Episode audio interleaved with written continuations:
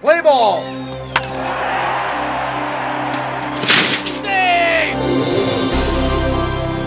Hello, everyone, and welcome to From the Cheap Seats, your favorite podcast for frank, unapologetic, and shamelessly opinionated Washington Nationals news outside the press box, the dugout, and the very informative stadium urinals. My name is Thad Helsley, and I'm here with the inventor of the Louisville Slugger Cassia. And our AI guest host and motivational speaker. Bernice. Fuck you, Mr. Halkley. So, Cassia and Bernice, my gosh, what a week uh, or a, a road trip it has been for the Nats. They spent their last four days, were on a day off, crazy weekend in Los Angeles. The top team, former World Series contender last year, and the top team in the National League. Amazingly, we won two out of four games, but extraordinarily lopsided. Do you have any uh, comments? What do you mean by lopsided? Okay, uh, let me put it this way. We went on this road trip. The second series was with Milwaukee. They're a very good team. They swept us. They humiliated us. So, so everybody was saying it Doesn't take much. It doesn't take much, right? But now we're facing the Dodgers, the best team in the National League, two years in a row in the World Series. Okay, they are going to completely beat us up. There, everybody was saying, Davey's dead. Davey is dead. But we ended up winning 204, which would be respectable under any other condition, even if we were a 500 above 500 team. Here's a here's a historical fact. The name has gone back and forth, but mostly for most of history, the Washington team was called the Senators. The one time they won the World Series was in 1924. They've been in it three times. They only won it that one time. So there Before there was sound in movies. some movies were silent. Long You're right. You're very Time right. ago. But their record at this point in May that we're sitting here now, they were six and a half or seven behind the leader in the division that year, which is true of us today. All that means you're saying, well, that doesn't mean we're going to win the World Series. that doesn't mean we're going to even get close to the World. I don't know if we can even spell the World Series, but but at least that's something. Also, last year's National League World Series participant, the Dodgers, which we just talked about, they had the identical record in this very same week 1624. So it's not impossible. Now, you could say I'm just a starry eyed optimist, but that's one of the things. Well, you know, winning teams don't have to go reaching for the history books, nor do they have to start digging around in the Dodgers. Oh, what did the Do- what were the Dodgers doing? At blah blah blah blah blah. You know, you're not doing well if you need to like think of the Thomas Edison quote about the light bulbs and shit. Like, You're it's like, well, if we compare like- this season to the Peloponnesian War, the Greeks were doing fantastic their third month. Yeah, it's just, yeah, I don't I don't know what I here's the thing. We don't the goal is not to win the World Series in my mind. I know that's what the the coaches have to say in order to have their jobs and that's And that's what the Lerners. that's what the Lerners want because they're fucking psychopaths. But I'm I mean, Ouch, babe.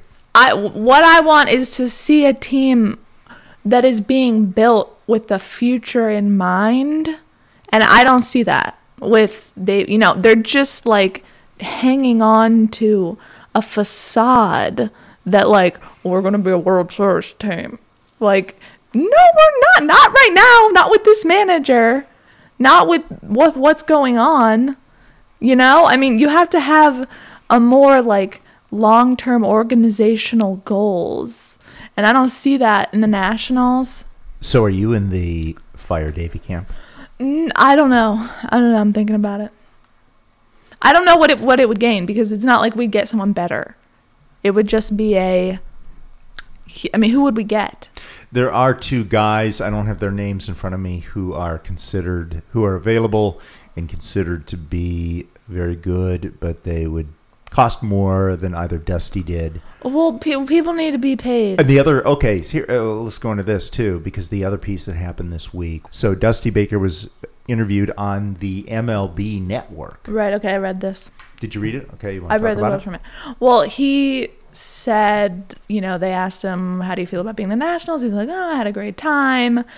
Um, I think about the Love the city. team. I love the city. It's second only to my time with where did he work before? For San 15 Francisco, years? but he was San there for like Francisco. 15 years, not right, that's two. what he said. He said second only to my time in San Francisco, and he thinks about it every day. And he would he would come back. He would he wants to run the team, which that's cool. But again, I don't I don't know. Can the Lerners like take that kind of ego blow?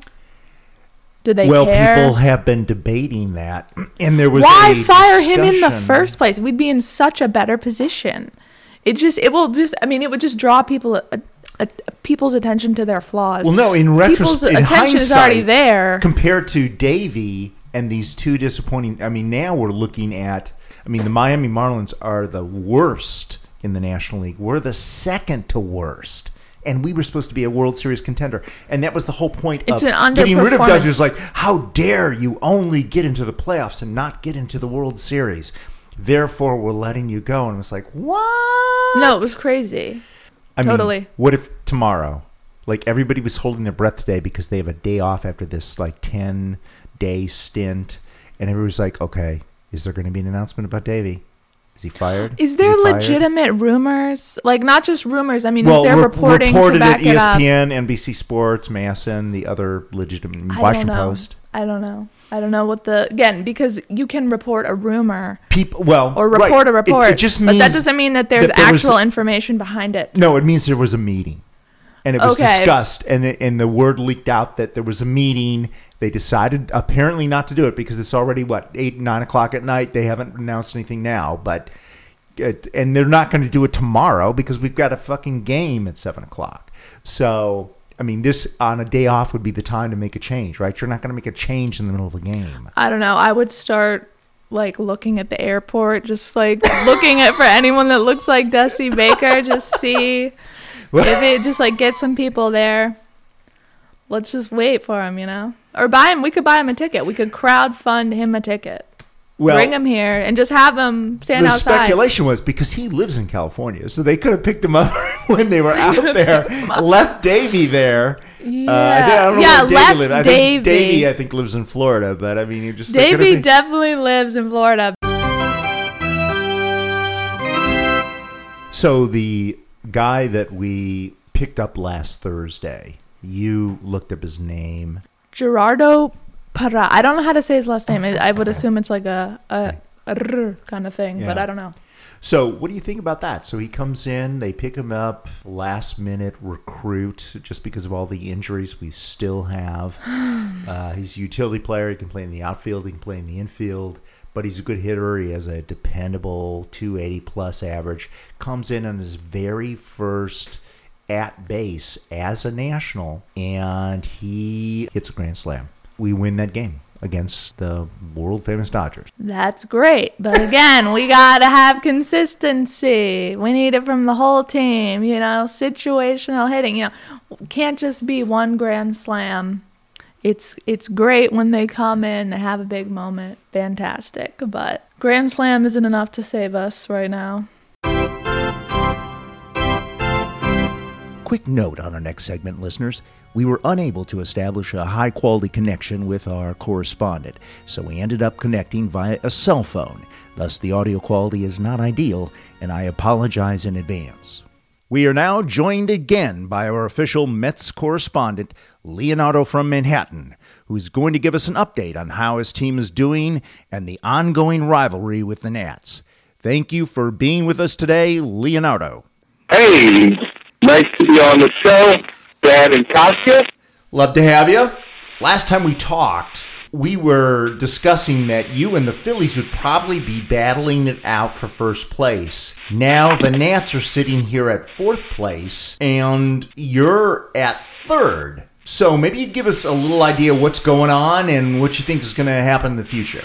Well, I don't want to say the wheels have come off the Mets bus, but at least two of them uh, are definitely low on air of the wheels.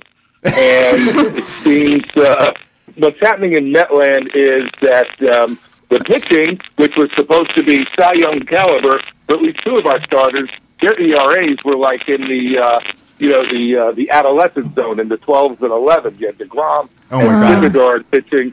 Yeah. So um, and the bat, the batting, which was not supposed to be anything special. Um, they, you know, you had a uh, up until about two weeks ago, al- almost every starter was batting 280 or more. Things have kind of flip flopped, um, but with that, our win ratio has not kept up, and we're not playing the best of ball. And quite frankly, I'm not sure what the rest of the season has because we have too many good. You we have two first basemen, three third basemen, not enough outfielders, and the the bright spot is the starting pitching seems to be shoring up. So at least that's good. Well, at least you're. I mean, we're in a position where we came out of a series with in Los Angeles with the Dodgers, where if we were going to get swept again, Dave Martinez wouldn't have a job today, our manager. But we won. It was a two-two series, so I guess the Game of Thrones um, sharpened swords were not drawn on this particular evening, but they could be soon. Yeah, it's funny because it just comes uh, just after Easter, and we all know that Jesus rose from the dead. But I don't know if uh, the Washington Nationals can. Well said. well said. So, um, are there any particular uh, uh, things that we should be looking for, or that our audience, our Nats audience, should have a special eye on? Blair. Uh, yeah, so um, you're going to get Syndergaard, and he's actually pitching like somebody that knows how to get people out instead of somebody that just wants to throw as hard as he humanly can with each pitch. I think somebody must have sat him down. And you know what? Um, I- I've been a law-abiding citizen my whole life, with one exception. When I was in the fifth grade, I took out a book from the library and I never returned it. And the title of that book was Tom Seaver on Pitching, and it talks about Oh. how Wow. to get people out. And he tells of this one story where he was in his thirties, towards the end of his career, and uh, and the um, the manager came out and says, "You got enough? You got enough left to get this one last batter out?" And he said, "I got enough left, coach." So the first pitch he threw was high and outside, and the manager's like, "Oh my God, did I do wrong?" And the second pitch was low and outside, and that was a fastball. Then the third pitch was a changeup at the knees, and the batter hit a weak ground ball to second base. And Tom Seaver came into the dugout, and his manager said, "I thought you said you had enough to get this guy out." And he said, "Yeah, I had to throw two out of the zone fastballs to get him to bite on my changeup." And I think somebody is finally telling young, blonde hair, blue eyed, larger than life Noah Syndergaard that it's okay to throw something under 100 miles an hour and actually have a plan to get people out. So I feel sorry that you're going to get him. I don't feel sorry for us. And um, we also have Michael Conforto finally uh, you know, playing like he's supposed to play. And we also have Dominic Smith, I think, is still going to be up because Travis d'Arnaud, uh, the, who's a very nice person, I'm sure, but Travis, uh, much like your one of your pitchers, if he sneezes, you know, he pulls a hamstring. So I think the Mets finally got, you know, uh, I think the Mets finally got upset that you know he spent way more time on the DL. For the Met fans that are listening, what do we have uh, to look out for? Probably not much, if anything at all. But make something up if you have to. The manager being fired in the middle of the series. Unfortunately, because of the way we are in the rotation, you're going to get the bottom of our starters. Hellickson is going to face Syndergaard, and he hasn't been doing all that well consistently. And then there's Sanchez, who's been a disaster. So Schurz and Strasburg and Corbin have been good, and I guess you'll get Schurz at the end of the series. You'll have one only face one real pitcher.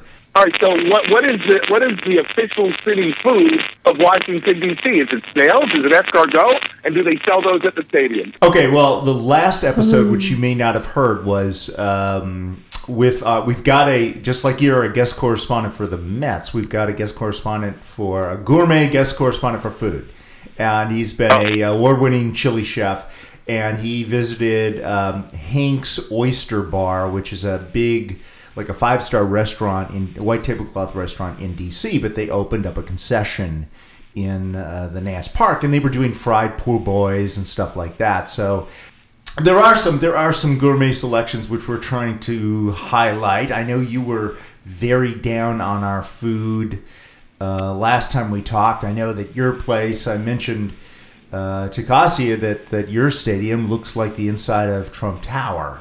And ours looks like the inside of a middle school gymnasium.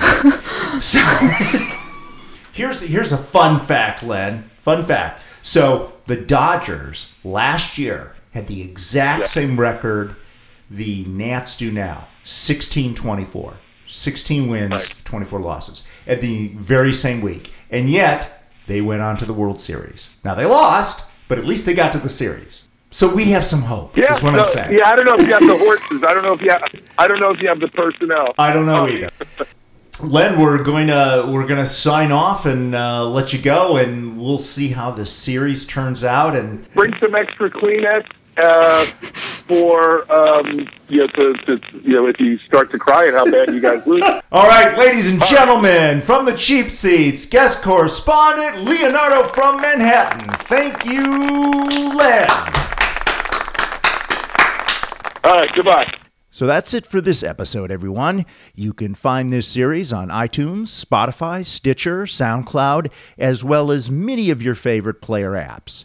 You can also follow us on Twitter at The Cheap Seats, and you can reach us by email at thecheapseatsdc at gmail.com. So see you next time on From the Cheap Seats. Take me